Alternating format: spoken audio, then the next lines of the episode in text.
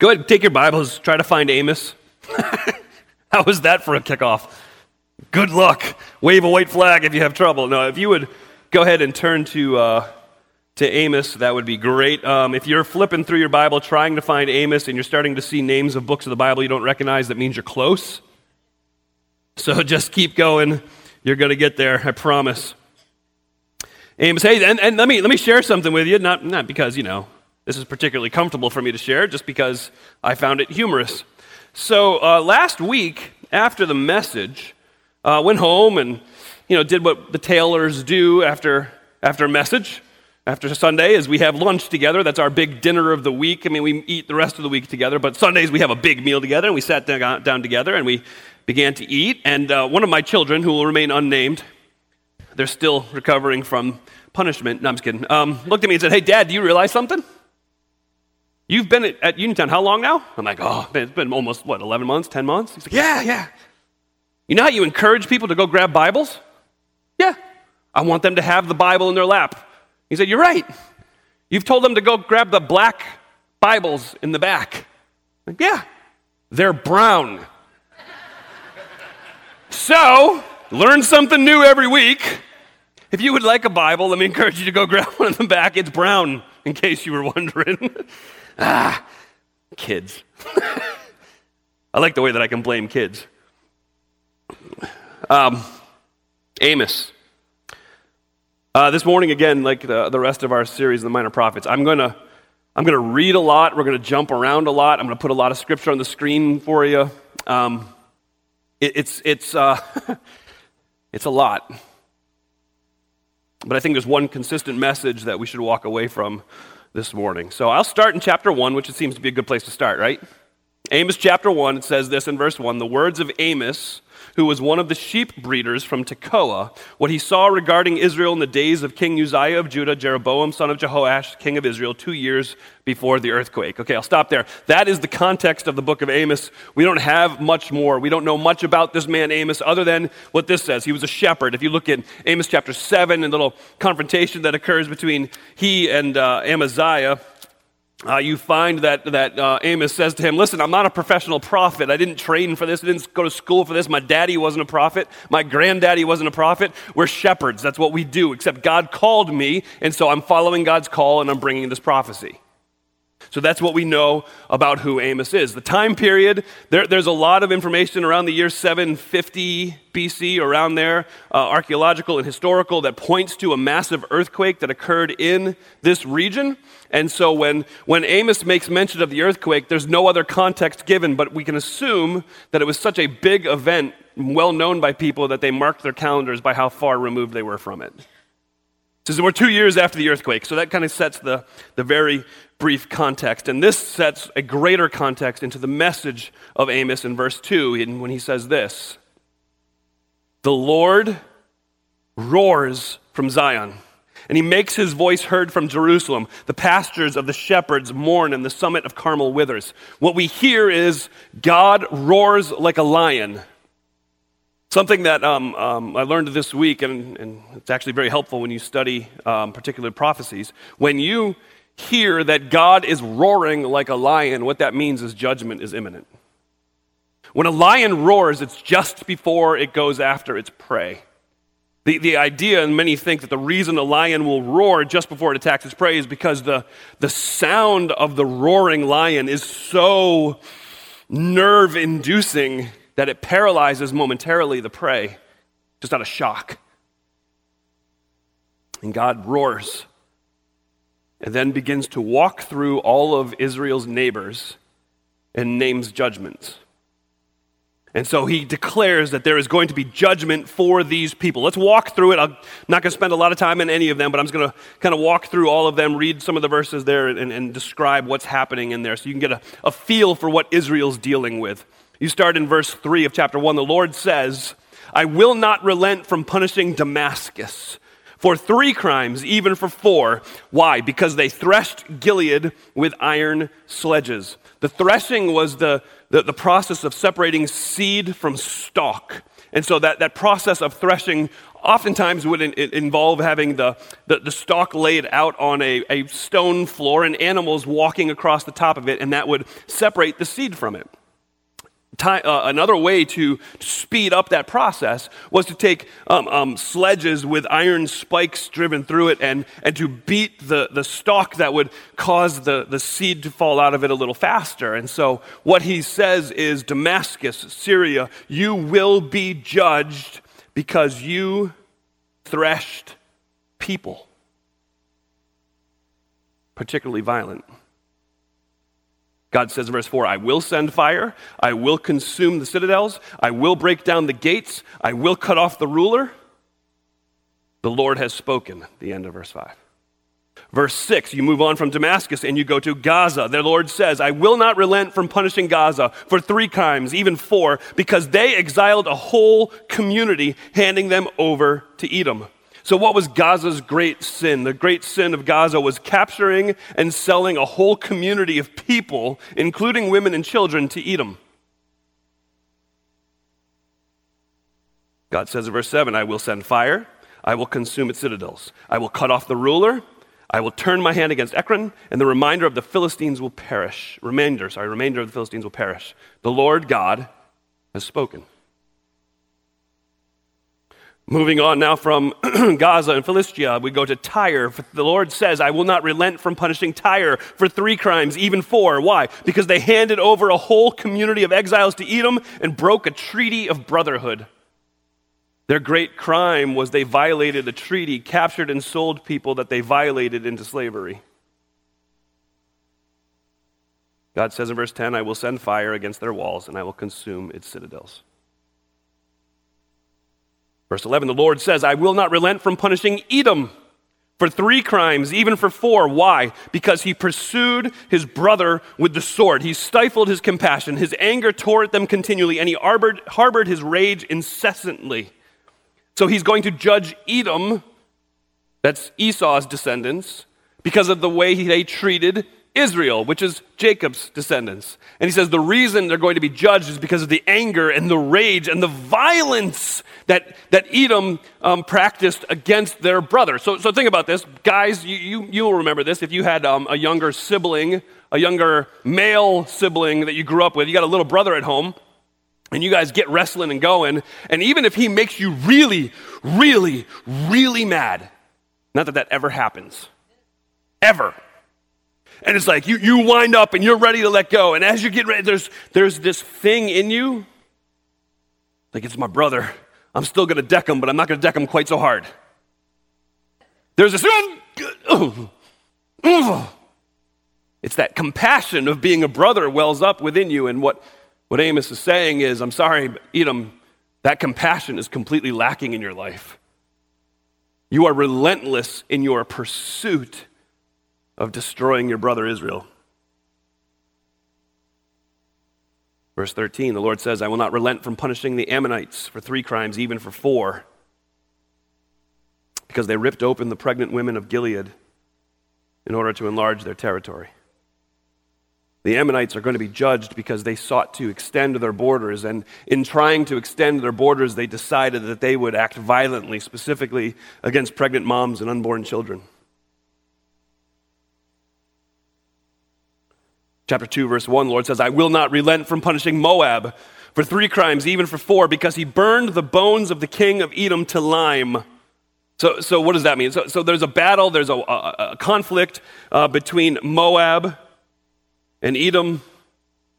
And, and, the Moabites dug up the, the, the, remains of a king, and they took the remains of the king and they burned it to the place where it was dust, and then they used it for lime, whether it be in their gardens or wherever you would have it. It didn't matter. The point was they, they, they, they acted in such a way that was defiling the king.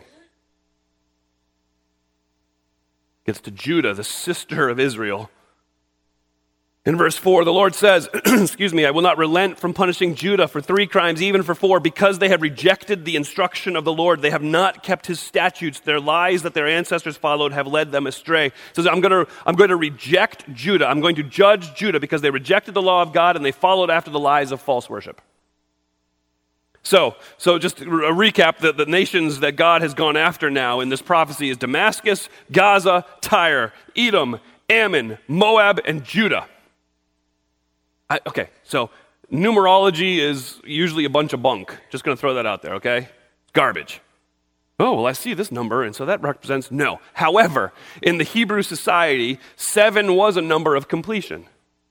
Israel had to have been elated that they were going to get judged. All of our surrounding enemies, they're going to get judged. Look what God's going to do them. And seven, it's complete. There it is. Yeah, and they're doing their little happy dance, right?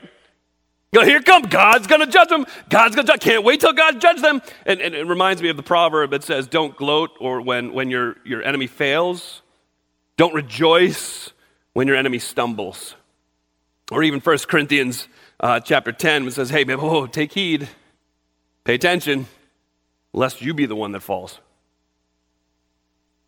So, so let me let me throw this at you. This this feeling of Israel of being able to see their enemies judged is about to flip flop to the exact opposite feeling in your heart. So I know we have a number of police officers with us. We love you. We appreciate you. So, so let, me, let me just share a little illustration about police officers and you. It's a completely different feeling when you're in traffic and this maniac is like in and out around you, and then all of a sudden you look in your rearview mirror and you see the blue lights turn on, and you're like, yes, he's gonna get him.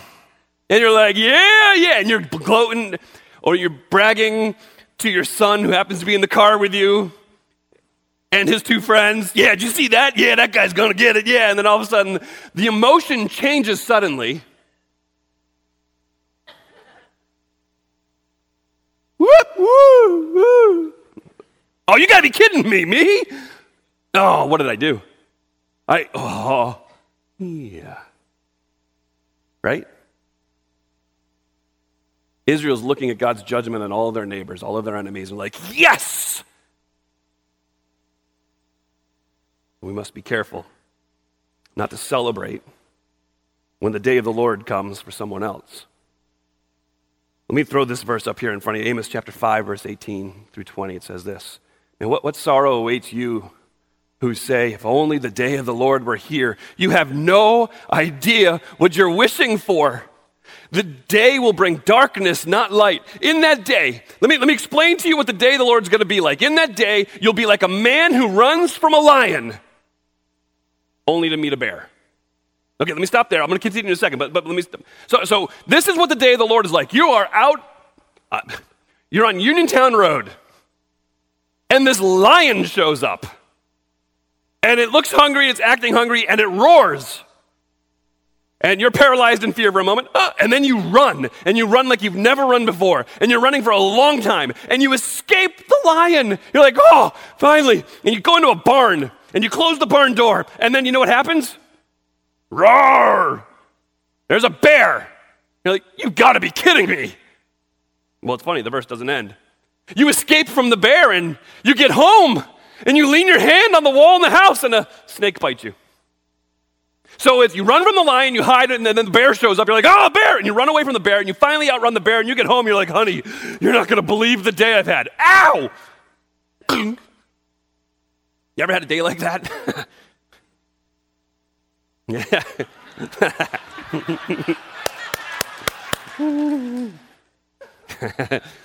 to the day the Lord is going to be like that. You rejoice in it, and then See, the, the judgment isn't just for them, the judgment is for you. Well, you're so busy looking at the shortcomings of everybody else, you're looking at the sinfulness of everybody else. God's got a message for you. Chapter 2, verse 6.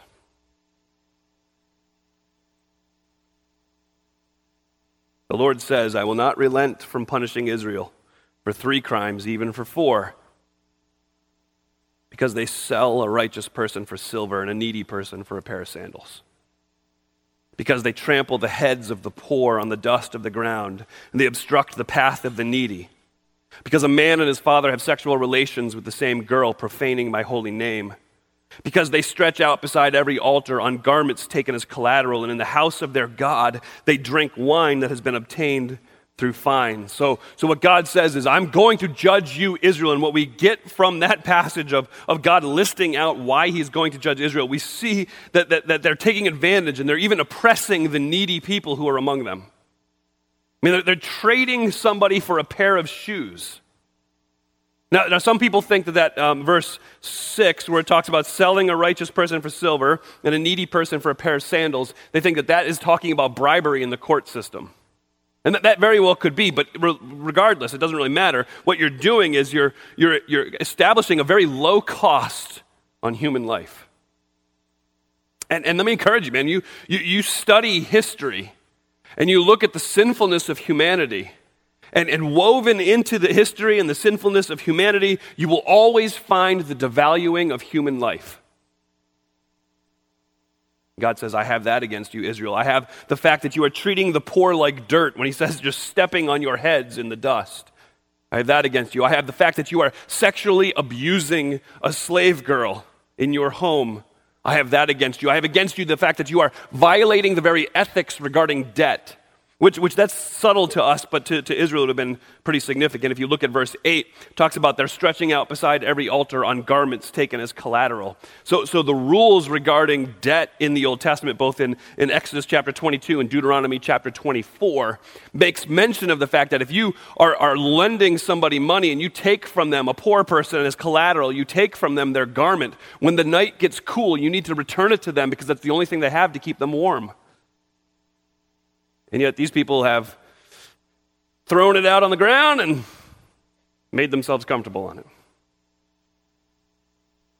See, God says, I have judgment for you because you're taking advantage of and even oppressing the needy among you. One of the more insensitive verses in Amos is here. I'll throw it on the screen for you. Amos chapter 4, verse 1, where it says this Listen to this message, you cows of Bashan. Let me stop there. Amos isn't talking about the cattle. You'll see who he's talking about in a moment. I will not apologize for me, but maybe on Amos's behalf, I apologize for his insensitivity. Listen to this message, you cows of Bashan who are on the hill of Samaria. Women who are oppressing the poor and crushing the needy, who continue to say to their husbands, Bring us something to drink. Amos calls these women cows. I mean, it's pretty offensive today. It was violently offensive back then. And his complaint against them was, and it's kind of subtle in our English versions, when you see these women who say to their husbands, we get the idea of, hey, I said it once, but that's not the, the way the Hebrew language works there. It's, it's repeatedly saying over and over and over again. And so the picture is a woman who is sitting in her comfy chair, nagging her husband, saying, hey, bring me something to drink.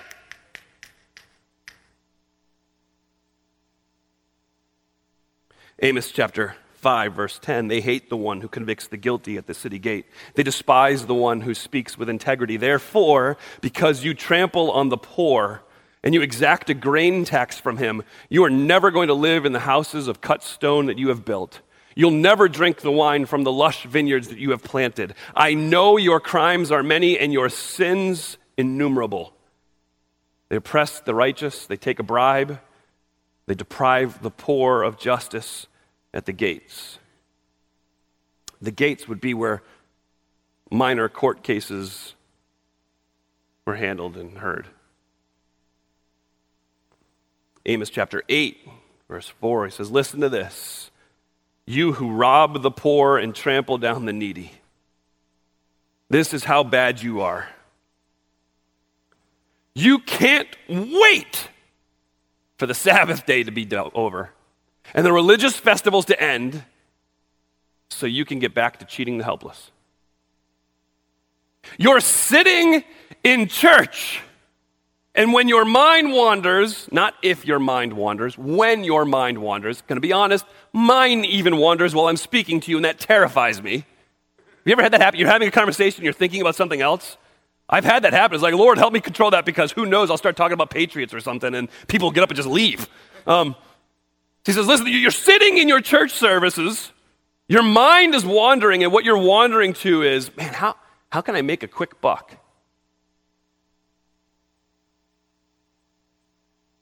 Hmm.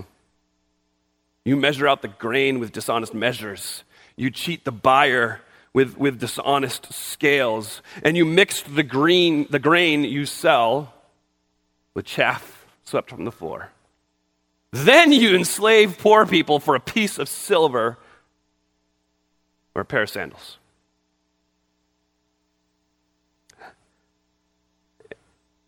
And Israel asks, How could the God possibly judge us?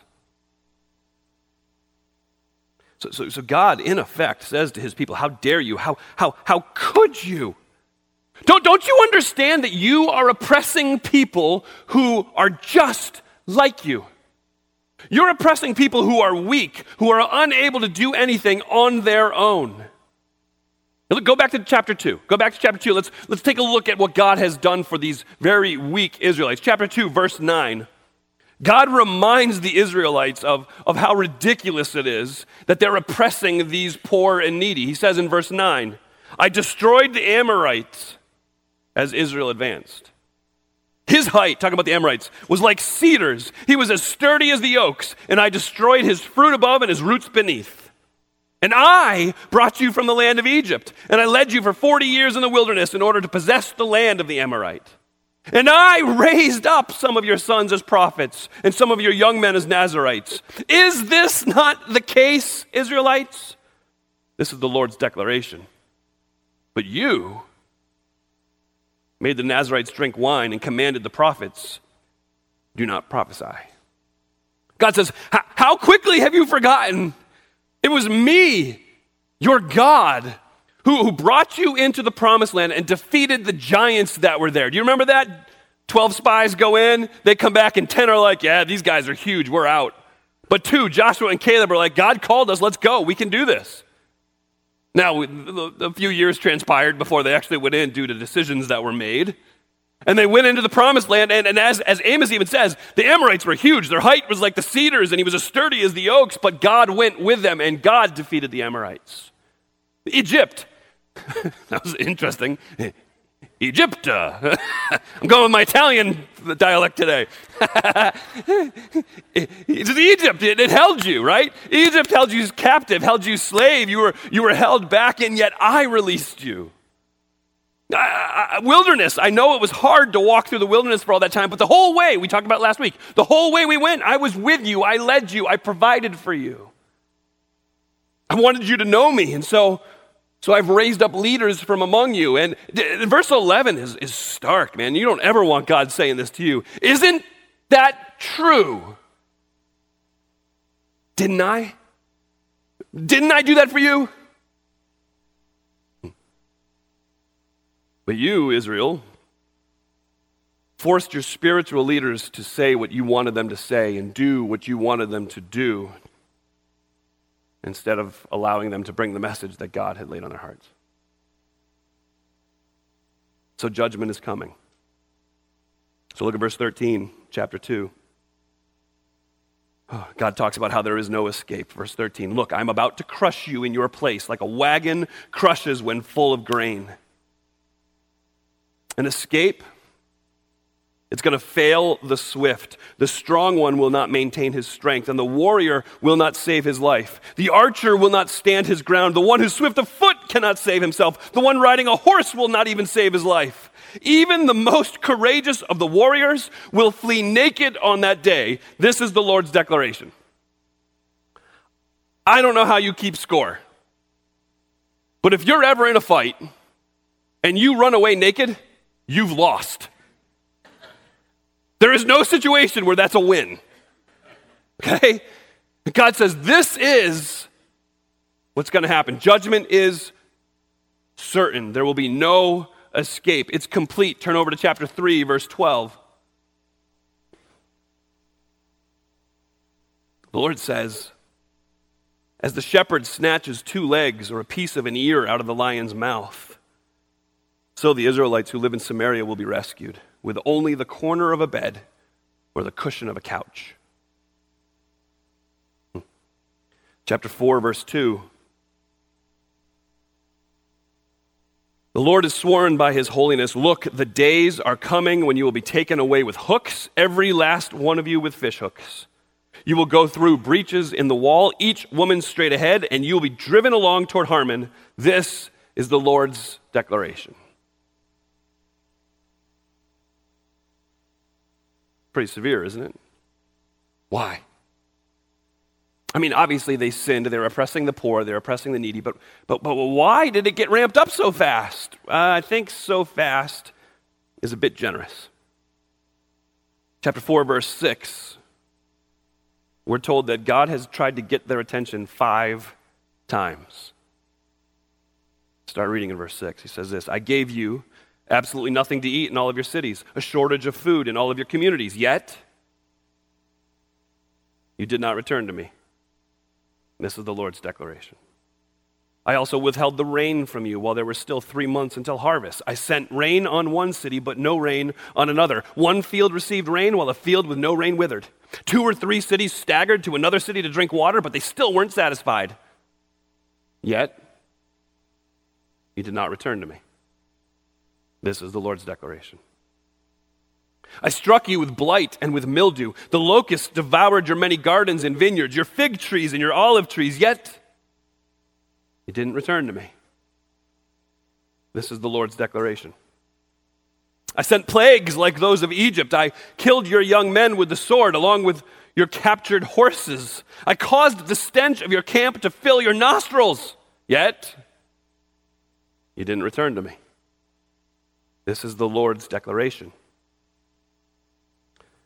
I overthrew some of you as I overthrew Sodom and Gomorrah.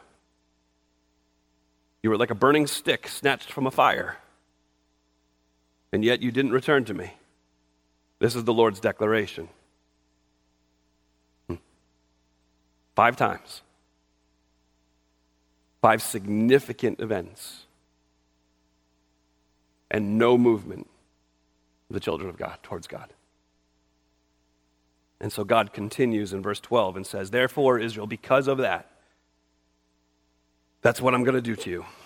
And since I will do that to you, Israel, prepare to meet your God. He's here. The one who forms the mountains, who creates the wind, who reveals his thoughts to man, the one who makes the dawn out of darkness and strides on the heights of the earth. The Lord, the God of armies, is his name. Prepare to meet him. That's a powerful challenge. Be ready. Be ready. You're going to meet him. Be prepared. What's amazing is in the midst of God calling them to repentance and being so very clear about how patient He's been with them up to this point, what happens is the Israelites run back to their religious lifestyle. Chapter 4, verse 4 says this Come to Bethel and rebel. Rebel even more at Gilgal. Bring your sacrifices every morning, your tenths every three days. Offer leavened bread as a thank offering, and, and loudly proclaim your free will offerings, for that is what you Israelites love to do. He says, Listen, listen this, you, you really do enjoy the, the formal religiosity. You really do love the, the formal worship. You, you love to sacrifice daily. You love to tithe every three days. You love to give thank offerings, and then you love to advertise these special free will offerings. But how does God feel about those? Chapter 5, verse 21. And this is where we'll land for today.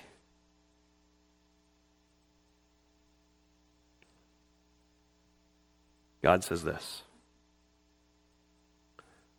I hate, I despise your feasts. I can't stand the stench of your solemn assemblies. Even if you offer me your burnt offerings and grain offerings, I'll not accept them. I will have no regard for your fellowship offerings of fattened cattle. Take away from me the noise of your songs. I will not listen to the music of your harps. How does God feel about them running back to their formal religion what, what he says is, I will no longer be able to put up with the nauseating smell. He blocks his nose. The stench of your offerings nauseates me. I'll no longer be able to view your fellowship offerings. I can't see them anymore. I will not look at them anymore. I don't want to hear your music, your singing, your songs, your harps anymore. It's, it's, it's repulsive to me. It makes my skin crawl. Man. So imagine for a moment, and some of you don't have to imagine, and I, I'm going to apologize to you for that.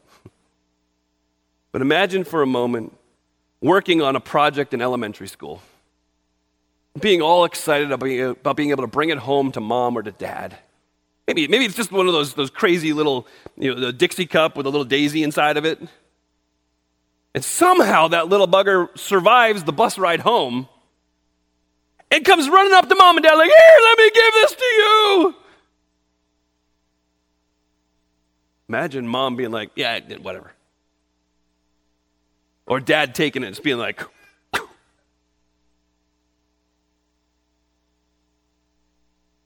The difference is the child who comes home with the daisy has a pure heart and he simply wants to please mommy or daddy. The Israelites, on the other hand, were wearing their formal religion as a mask to try to hide from God. And I think somewhere in Scripture it says something about don't be deceived, God is not mocked. You will never fool God, you will never hide from God. See, the, the indictment against the Israelites is clear. They had become so very religious that they'd forgotten what true religion is. They were so good at the formal gathering and the worship and the, the, the, meetings and the feasts and the tithes and the thank offerings and the fellowship offerings. They were so very good at that, and yet they walked on top of those who were in great need around them. So, what God wants as we study the book of Amos, what, what we find is that what God wants is the way that you live outside of worship where you work, where you live, the school you go to, when you're in traffic, when you're all alone, doesn't matter. He wants, he wants all of your life to be soaked with justice and righteousness. Chapter 5, verse 24. As opposed to all these formal religious offerings that God was being nauseated by, he says, instead, do this, verse 24. Instead, let justice flow like water and righteousness like an unfailing stream. May, may, may, justice just continue to drench us and righteousness continue to overwhelm us. So, so we need to define a couple of key terms here. So, what does it mean to be righteous? To be, to be righteous means to have a, a favorable standing before God due to no act of your own. So to be righteous is, is to understand that you have a tremendous problem, and it's called sin. Because we've all sinned and we've all come short of the glory of God. And, and, and, and that, that sin problem does not go unnoticed by God. He is going to judge sin. He is going to pour wrath out on sin. So that sin problem does not go unnoticed by God, but, but neither does the fact that you and I are unable to do anything about our own sin problem because God looked at us in the midst of our, our sin problem and He loved us. He didn't just have warm, mushy feelings about us, folks. That's not love. Love produces action. And so God loved us and sent his son. And so, what, what righteousness is, is it's, it's a, a state of being that we achieve when we recognize that anything we do to try to achieve it nauseates God. It's a state of being that is given to us when we understand that we need a greater righteousness that can only be found in Jesus Christ. So, so righteousness and to be soaked in righteousness is to understand that before Jesus Christ, you were the one in great need, and yet Jesus is a great Savior. And so now He has produced a righteousness in you. He has given it to you, He has credited it to your account. So now you stand before God, and we talked about this a lot accepted justified, and righteous. To be soaked in righteousness is to, uh, out of, out of love and appreciation for what God has done for you in Jesus Christ, to deal honestly with each person having a spirit of mercy and generosity as we imitate God's character. Justice is to seek fairness for the less fortunate, it's to demonstrate dignity and compassion for the needy. So, what was happening in the context here in Amos is, is a formalistic worship. It was a 9 a.m. to 11 a.m. Or if you attend our 1045 service, an 11.15 a.m. to 1 o'clock. That'll go better in second service, I promise. That'll kill. That joke will just kill. the, the, the formalism was simply that mask. And so, what they would do is they would run to that religious activity thinking that it was an acceptable substitute for true religion, and it is not. So, Uniontown,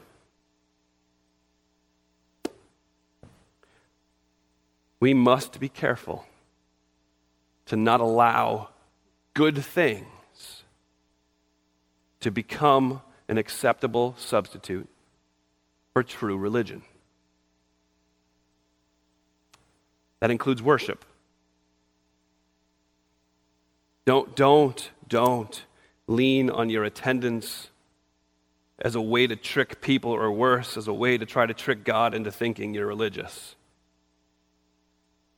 God sees through that mask.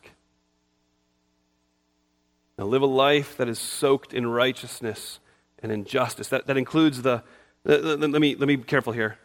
Be careful how I say this. There's great momentum at Uniontown Bible Church. There's fantastic momentum. It's not, oh, we're a wonderful church. It's not that. It's what we're seeing happen is, is a little uh, momentum building up from within the congregation. It's not staff led, elder led, pastor led. It's, it's, it's the people who call Uniontown home are getting enthusiastic and excited about certain things. And so they're, they're running. So let me, let me encourage you don't stop that momentum. Do not hear what I am about to say as, hey, we, we shouldn't do any of those things. That is not what I'm saying. Let's keep going on those things, okay? But let's be careful to not allow those things to become an incomplete redemption. See, see part of the problem is is if we focus so much on simply clothing somebody or feeding somebody or providing for somebody's financial needs and stop there, that's incomplete redemption. I was reminded this, this morning, actually, worst idea ever. I was driving in listening to a podcast, which is terrible because I've already got this in my head, and I'm listening to a podcast like that would all fit in here, and so I'm all over the map. But, but this point was made, and it's exactly right out of Hebrews chapter 12. There's a picture of, of the, the author of Hebrews saying, let's let aside, let's lay aside every weight, every sin that continues to trip us up. Incomplete redemption stops there. See, incomplete redemption brings us to the point where we're ready to shed those things that are sin and weight. And then we talk about how we have gotten rid of those things. That's incomplete redemption. Complete redemption is when that loop finishes, where we lay aside every weight and we fix our eyes on Jesus. So, what must happen is yes, this momentum's great. We must continue to go face first into it. But we must remember that as God's church, we are called as ambassadors of complete redemption, ambassadors of the gospel, so that everything we do points to the one who loved us and laid down his life for us. You can clap, I need a drink. The problem is, I think, for many of us, we're good at the safe stuff. We're really good at the safe stuff. God has called us to be drenched, soaked with righteousness and justice. So, this is not a time where we preach and say, all right, Uniontown, we need to add all of these different compassion ministries to go out. No, no, no, no, no, no, no, no, no, no, no, no, no, no, no, no, no. Now, it's you. You. One. You. Are you living a life that is so religious, or are you living a life of true religion? You remember what true religion is as God defined it in James chapter 1. Religion that is true, that is pure, that is undefiled before God the Father is this you visit orphans and widows in their affliction. That's justice. That's caring for and loving people who could never pay you back. Is that how you live your life? Who? I mean, it's easy to say, yep, that's how I live my life. No, no, no, no, no, no. Who? There must be a name attached to that. Who? Then the righteousness is tied into it at the end where it says that we also keep ourselves unstained from the world. Who are you loving you can't, that can't pay you back? Who are you sacrificing time, energy, and effort for that can't possibly return that? Be the church. Right? And Amos is saying, Be the church. Not in this three hour window. Be this church as we walk off this hill. May we be a people. May you be a person who is soaked with justice and righteousness. May God help it be so. Father God, I thank you for this morning and, and I praise you for your word. I thank you that you put things in your word that make us so incredibly uncomfortable and then we have to deal with it. I thank you that you, you pull no punches, you, you hide nothing from us. You are clear and you're direct, that we are a hopeless mess when we try to do things on ourselves. But you, you're amazing. And time and time again, you demonstrate your amazingness, your power, your might in using the weak to serve you. Lord, I thank you for the many opportunities you've given to us. May we be faithful with them. God, I, I pray. I pray that each one of us would be committed to being drenched in justice and righteousness as we leave this place, that, that we would be the church. It's in the name of the one who saved us and made us his own, I pray. Amen.